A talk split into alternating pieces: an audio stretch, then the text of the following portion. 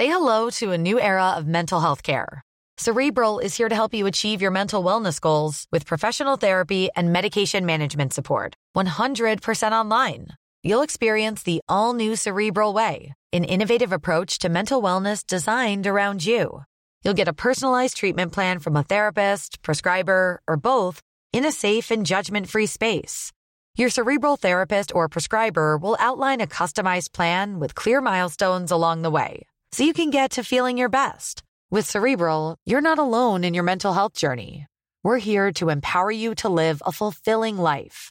So take that first step towards a brighter future and sign up today at cerebral.com slash podcast and use code ACasts to get 15% off your first month. Offer only valid on monthly plans. Other exclusions may apply. Offer ends July 31st, 2024. See site for details. You're listening to a podcast from the South China Morning Post.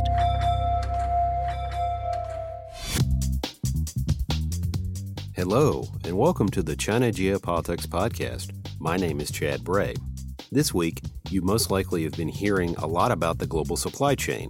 This phrase that describes the planes, trains, ships, and trucks that bring stuff you want to the shops in your part of the world from the place where it's made, which is usually in China. Taken a recent trip to your local grocery store or retail store, you may have noticed some sparse or even empty shelves. Well, it's all because of the global supply chain crisis that's happening right now. Supply chain isn't functioning as it normally does. If you're in the US or the UK, you've been hearing about your end of the chain the container ships, the cargo docks, the truck drivers. But today, we're taking you to the other end of the chain, the beginning of it all.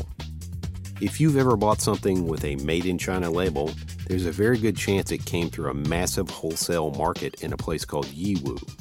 One of my colleagues from the political economy desk has been walking through there, talking to the shop owners and traders to get a sense of what Christmas is looking like for consumers in the West. I can tell you that I've got a list and it's not worth checking twice. Ongoing power outages, COVID restrictions, and soaring cost on global container shipping. There's not much that's nice. But first, we're going to hear from Mark Magnier in New York. He's been following the return of the United States to the UN's Human Rights Council. What does it mean for the other nations to have the two biggest kids in the schoolyard facing off once again after a three year break? And is there anything that the US and China can agree on? We're going to hold on to our Tickle Me Elmos quite tightly. Let's get on with the show.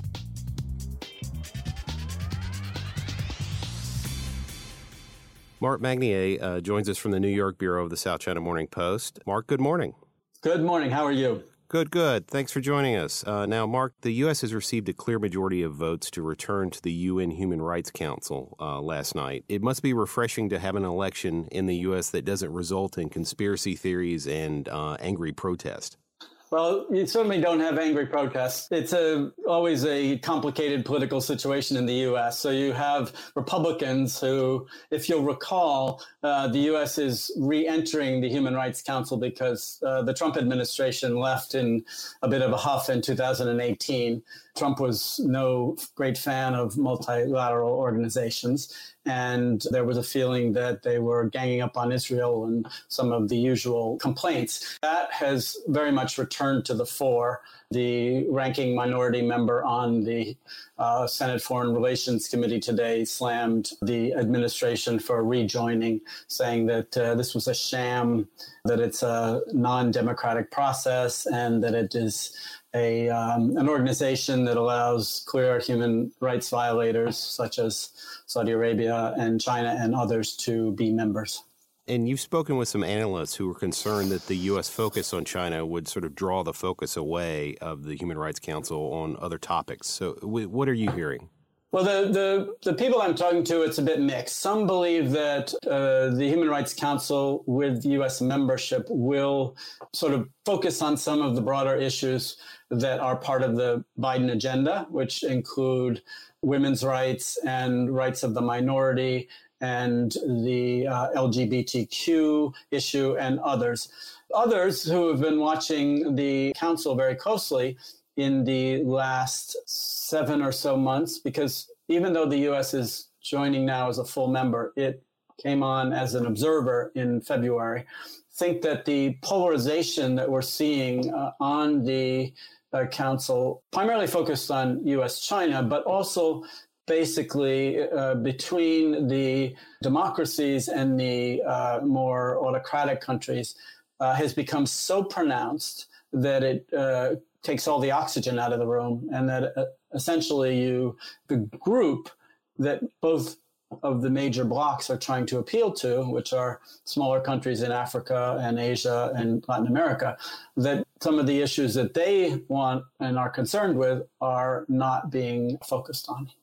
Yeah, and, and according to the U.S. ambassador to the UN, Linda Thomas Greenfield, some of the topics the U.S. wants to focus on, and you mentioned some of these, but they include women's rights, racial injustice, and the treatment of ethnic minorities. But right now, you've got the, state of Texas criminalizing women who want to have access to abortions. You have the U.S. Um, at last count, 47 states they've introduced laws to restrict voting for African Americans for, for Black people, and the Biden administration has just forcibly returned thousands of refugees to Haiti, you know, an earthquake ravaged country. That sounds like a lot for the uh, U.S. to be can- campaigning for other countries to change their behavior. Yeah, I mean, it's, uh, I don't know that the Biden administration has been wholesale returning people, but they've been turning them away at the border. And I think uh, most countries are in a d- difficult position on that one. China also has that issue when there's fighting in Myanmar and many refugees kind of push up against their border. There's no question that I think democracies have uh, a lot of problems right now. And that is some of what we're seeing, I think, in this in the Human Rights Council. But to their credit, whether they mean it or not, the U.S. has said we have problems. Uh, the Secretary of State, Tony Blinken, said that today. We have problems. There's no question about it. And we would like a thorough look at our own problems. And we hope that other members of the council will do the same. Now, whether that, you know, everybody can kind of say that, whether they want a full examination, it may be another question. But that is, in theory, the spirit that the U.S. is trying to uh, express. And uh, you know, within the, the council and sort of the talk about this, are there any clear subjects that the U.S. and China have have have signaled they would reach an agreement on? The broader context over this last year from those who've watched carefully has just been this absolute bitter tit for tat. So the US will criticize China through perhaps some of its proxies through the UK or something, the United Kingdom, and then China will come back and criticize the US. It has become so embittered um, the U.S. will put through a joint statement with, say, 32 countries, and China will come back with a joint statement with 50 countries. It's it's everybody describes it as you know kind of two kids in the uh, in the sandbox sometimes. So what has happened, what the the bit of potential optimism that we've seen on the council in the last half a year or so was the uh, agreement on a new fundamental right um, which is the right to a clean, healthy, and sustainable environment. And this is the first independent right that appears to be agreed on in, in decades. And obviously, we're, we're moving into um, the environmental meetings in Glasgow. And so uh, that does show a, a bit of potential agreement with this very partisan environment. And in, in terms of Biden's agenda with this, uh, who's he really trying to reach? Is it a domestic you know base? Is it the progressives, or is it you know more of making an appearance for you know African, Latin American, and Asian nations that the U.S. is competing with China to uh, you know gain influence? Uh, as we all know, I think uh, foreign policy is never divorced from domestic policy in any country. you know, uh, right now with the U.S. and China, we see them both playing to their bases. But I think his his bigger attempt is really to try and strengthen the strategy that he's developed uh, or is trying to posit uh, vis-a-vis China, which is to align with partners and allies who have similar frustration. And so that is playing itself out in many ways as not only uh, trying to come up with standards and transparency and tech issues, but also a, a worldview uh, the idea that uh, individual rights are important and that democracies uh, are important as well. And of course, China is trying to do the, their own version of that, that human rights is, for instance, uh, the uh, raising of 400 or 600 million people out of poverty, and that freedom from personal fear with a strong police and security environment is also a human right. And Mark, before we let you go, I, you know, we're going to talk a little bit more about this later in the podcast, but I wanted to bring up sort of the supply chain issues that have been affecting both sides of the Pacific as well as, you know, other parts of the, of the globe. Um, you know, uh, Biden uh, had a big announcement, you know, last night uh, regarding this. And so I wanted to sort of get you to tell us a little bit about what he's trying to do to stop this sort of gumming up of the global supply chain. Yeah, so as you've probably seen, uh, Biden's poll numbers have, have really taken a hit in the in the last several weeks. Part of that is Afghanistan, but I think the the electorate is kind of petulant right now. COVID has not gone away, and then you start seeing the prices are rising in many ways uh, fairly significantly. The first time we've seen this in over a decade. And so a lot of that is constraints in the supply chain. And you don't mess with American shoppers. this is it's the biggest consumer market in the world, two thirds of the U.S. economy. The U.S. loves its credit cards. Uh, don't stand between me and the cash register. And so I think Biden is very uh, concerned. There are headlines: "Can he save Christmas?" Uh, you're being, you know, uh, warned to try to uh, get things uh, well in advance. So what Biden announced and what he's trying to do is quite tricky because there's only so much he can do. A lot of the logistics are in the hands of private uh, enterprises. So he's gotten the port of Los Angeles to work 24 7, which the port of Long Beach already did. These two ports account for uh, around 40% of the container traffic into the United States but then it's kind of like you know whatever your metaphor is of a snake eating an elephant or something you're then going to run into another constraint with trucking or something else. So that's a big problem. And then he's also leaned on walmart and fedex and ups and target to try to get them to work 24 hours or something close. But it's a concern. And i think even if you could fix it the supply chains take months and so those goods will probably not make it in time for Christmas at this point. And this contributes to consumer confidence. And I'm sure Biden is also thinking about the 2022 midterm election and all this. And really, is there much that they can do between China and the U.S. on this, or is it more because you've got the backlogs where you've got ships out in the harbor, you've got containers stacked higher than they, you know, should be at ports, and people were running out of space. I know even in the UK they're talking about similar issues right now.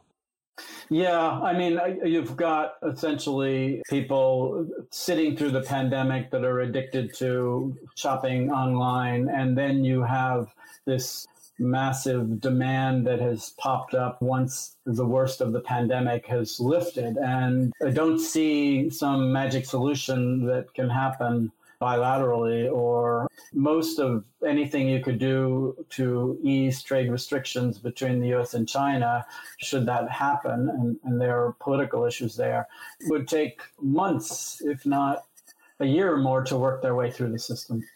And you know, looking ahead to, to, next week, what do you see the the sort of focus of the agenda is? You know, upcoming G twenty is, is, the the COP twenty six. Are, are, those kind of uh, meetings going to sort of take away all the air from this, or are we going to see things like the supply chain still dominating headlines in the U.S.?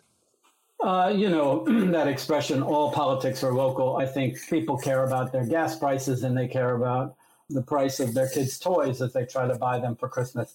I think for those that watch closely, his efforts to get a global minimum corporate tax is obviously interesting. I think not only within the US, but around the world, there will be close focus on what kind of commitments Biden makes at the environmental meeting and at G20 vis a vis the environment. And also, you know, again, politics always have a large part, whether he can get that through Congress with his legislative agenda.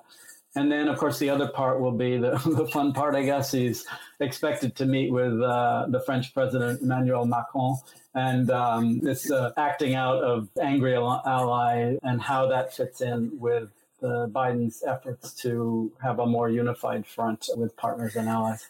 Well, Mark, we hope that you get the Cabbage Patch Kid that you want for Christmas this year. We'll see how the supply chain works out. And thanks for joining us. Thank you very much. It's a pleasure to speak with you.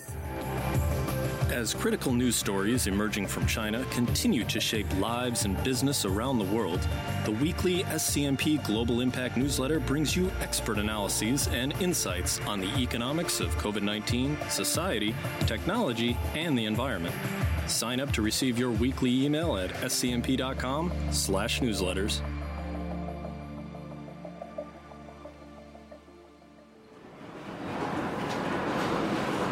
Imagine you're walking in a massive shopping center, much bigger than a super Target or a Walmart. On the left, you see booths selling bracelets, keychains, umbrellas, and paintbrushes. On the right, you see booths selling electronics, dresses, stationery, and toothbrushes. It stretches for acres and acres. This is Yiwu International Trade City. It's the world's largest wholesale market it covers an area larger than Central Park, and it sells more than 400,000 different kinds of products. While consumers like you and I can buy things from here, most of the products are exported to other countries, not just to America, Europe, and Australia, but also to India, the Middle East, and Africa. It's where all of the shopping centers in the world go to shop. You may never have heard of it, but I bet you've bought something from here before. Think about all the products you own with a Made in China label. They probably came from the Yiwu market. You know what else has those Made in China tags? Christmas supplies. That includes the Christmas lights, the wrapping paper, the ornaments, and the toys. But the pandemic, labor shortages, and extreme weather have created a perfect storm the global supply chain crisis. As October turns into November, I reckon I can predict your future. In a few weeks, you'll be doing your Christmas shopping. But unlike previous years, you won't be able to buy all the things on your list, and you'll be reaching deeper into your pocket as prices have gone up. And now there are warnings that we should be expecting fewer presents under the Christmas tree. My colleague Luna Sun has been walking the aisles at the Yiwu market, and she joins us now. Hello, Luna. Thanks for joining us. Hi. Now, uh, you, have recently visited the uh, Yiwu International uh, Trade City market, and could you tell us a little bit about this market and what it's like to walk around there? Yeah, definitely. I was there yesterday. It is the world's largest wholesale market for small commodities. Um, you can find pretty much everything there. Like you said, everything you see in the US with a tag that says made in China is probably from there. There's like jewelries, hats, toys, tools, socks, artificial flowers, everything. And the place is huge. There are six or five districts now, and I think more are being built at the moment. And just one district is huge enough. It takes you about 30 minutes to walk from one side to the other. And because of the recent power cuts, there's no escalator inside and there are four or five floors. So I had to, you know, walk the stairs everywhere. It was exhausting. Plus, to add to this misery, there's no AC and it's really hot there. It's 30 Celsius and it's really humid in this Chinese southern city. So it was really um, stuffy inside. And everyone is using either a fan or some sort of a tool to help them feel better. And Luna, what what are people sort of talking about there right now? Are, are they more concerned about things like the power outages and, and the fact that they don't have air conditioning or, or you know the the resurgence of COVID? Or are they talking about things like the global supply chain and, and sort of the issues that we're seeing dominate headlines elsewhere? Things are slow or slower than usual in some parts of the market because a lot of these businesses actually used to do work with international traders. And now, due to COVID restrictions, um, there are still some number of foreign traders in, in the market, but I was told that there used to be a lot more. And the aisles were empty and there weren't many shoppers and the whole area seemed slow. And people were either sleeping because it was so hot and there's no business and some people were doing some handiwork. They were making small jewelries because they couldn't make income from the shop they're running.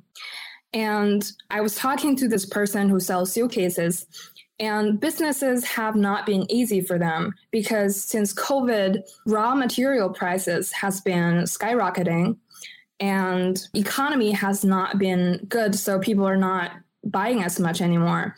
People used to travel when they need suitcases, and now people don't really travel as much anymore.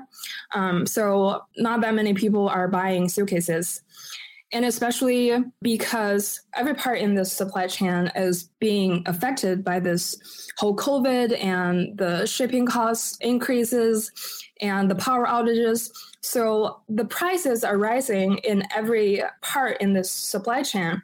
And as the seller, these people have to take the damages themselves because they can't really raise the prices. So, but you know, Chinese people are are very hardworking and they don't usually like to complain. So she said, "We're just hang in there, you know." And w- when the day comes so when we can't make it anymore, we'll try to think of other ways to survive. You know, especially people from this area, they have a long history of doing the hard work and making it work and doing business and stuff. Um, so there's nothing really they can do about it. So I think they're staying optimistic or, or at least trying to stay optimistic about things. But things haven't been easy for them. Let me sort of recap this a little bit. So, this is a situation where normally this bustling market would have foreign travelers coming from all over the world, but, but they're not coming because of COVID. And you've also got the power outages that are affecting uh, lots of parts of, of China and making business just much more difficult. But who is buying now, if anyone's showing up at all? Is is it sort of people focus on the domestic market in China? Yeah, so when you're walking around the Yiwu international market, basically sometimes you can see people holding their selfie stick with their phones on and talking to, I don't know, some live audience. I would assume these people are from Taobao. Um, they are making a live live show of their purchase process in Yiwu and so a lot of people who are still buying from the market are domestic businesses.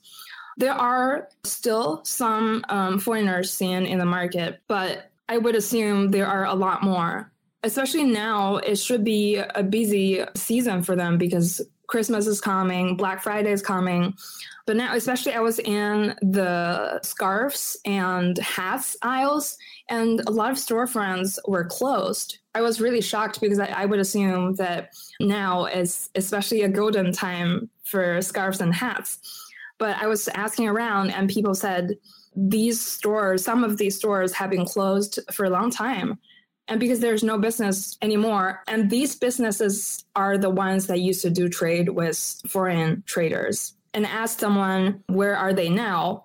And then they said they are at the stores where they do more domestic businesses. And so we keep seeing big headlines everywhere talking about the, the cost of a container. I, I was reading a, a, piece on the BBC just yesterday that was talking about how a shipping cost for a, a toy is now seven dollars of a fifteen dollar toy is is just the container cost to ship something from China. Are those kinds of issues really, you know, permeating people's minds at all in this market, or are they just more worried about the fact that their own costs are going up and they don't have customers who are coming in? I think for the business people at the market that I talked to, they didn't really mention anything about shipping costs because I think a lot of them that are still doing business there are, you know, focused more on the domestic market or they do smaller businesses that really don't have that much things to do with shipping. But I was talking to this business owner who does international trade, and 70% of his businesses were with US companies, and the other 30 are with European companies. And he said because of this um, power cuts before the, the Golden Week, the national holiday in China, he had to pay a lot more in shipping because he was supposed to be able to deliver his goods before the holidays. And now, due to the power cuts, his shipments were all delayed. Yeah, and, and so, you know, how much are those power cuts dominating the conversation in China? What are people saying? I think different players um, in the market really have different opinions or are affected in very different ways. So, for the bigger companies, they're usually able to stockpile some of the raw materials. So, if there is a sudden a price change, it wouldn't affect them too much. Like, for example, this big international trade company that I was talking to, he usually has like two months, three months of um, packaging stored away. Um, so even if there's a sudden price change, it wouldn't affect them. In fact, it would actually maybe benefit them because they would make more money when price goes up. And for smaller companies, they have to constantly be buying raw materials, and an instant price change would affect them. And they're actually the ones that are taking the brunt of the disruptions. So for this smaller packaging factory that I was talking to, power cuts are only one of the last straws that's adding to her stresses because prices have been going up since COVID and everything um, have just been difficult. And now with the power cuts, there's limited ability to produce. So she has to stop taking orders or she had failed to deliver orders and have to pay some fees or have to take the damages herself because some contracts are were already been signed and she couldn't just immediately tell them, hey, I have to sell you with a higher cost right now. Luna, thank you so much for joining us. You know, we're looking forward to your, you know, your upcoming story about your visit to uh, Yiwu, and also it's interesting the environment we're in right now, where we have you know, so many retailers in the U.S. and other parts of, of the world who are anxiously awaiting whether or not that container ship that normally took six weeks to get to the West Coast, you know, whether mm-hmm. or not it gets there at all before Christmas. And, you know, frankly, it feels like you're sitting there in Santa's workshop and the forecast for Christmas is grim. I would normally make a joke about, uh, you know, finding coal in your stocking, but at this point, I think China may want that to power the power plants. Uh, so thanks so much for joining us. Thanks, Chad.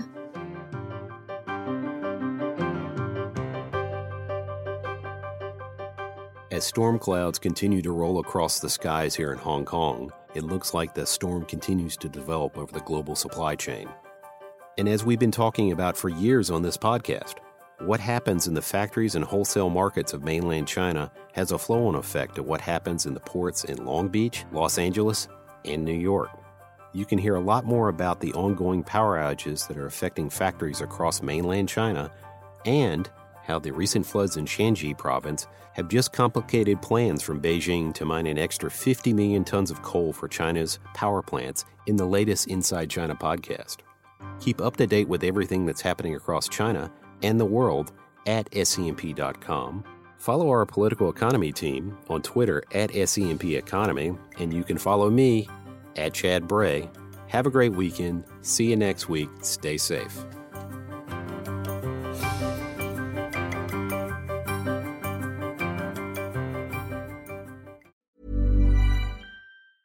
Tired of ads barging into your favorite news podcasts? Good news. Ad-free listening is available on Amazon Music for all the music plus top podcasts included with your Prime membership. Stay up to date on everything newsworthy by downloading the Amazon Music app for free or go to amazon.com slash news ad free. That's amazon.com slash news ad free to catch up on the latest episodes without the ads.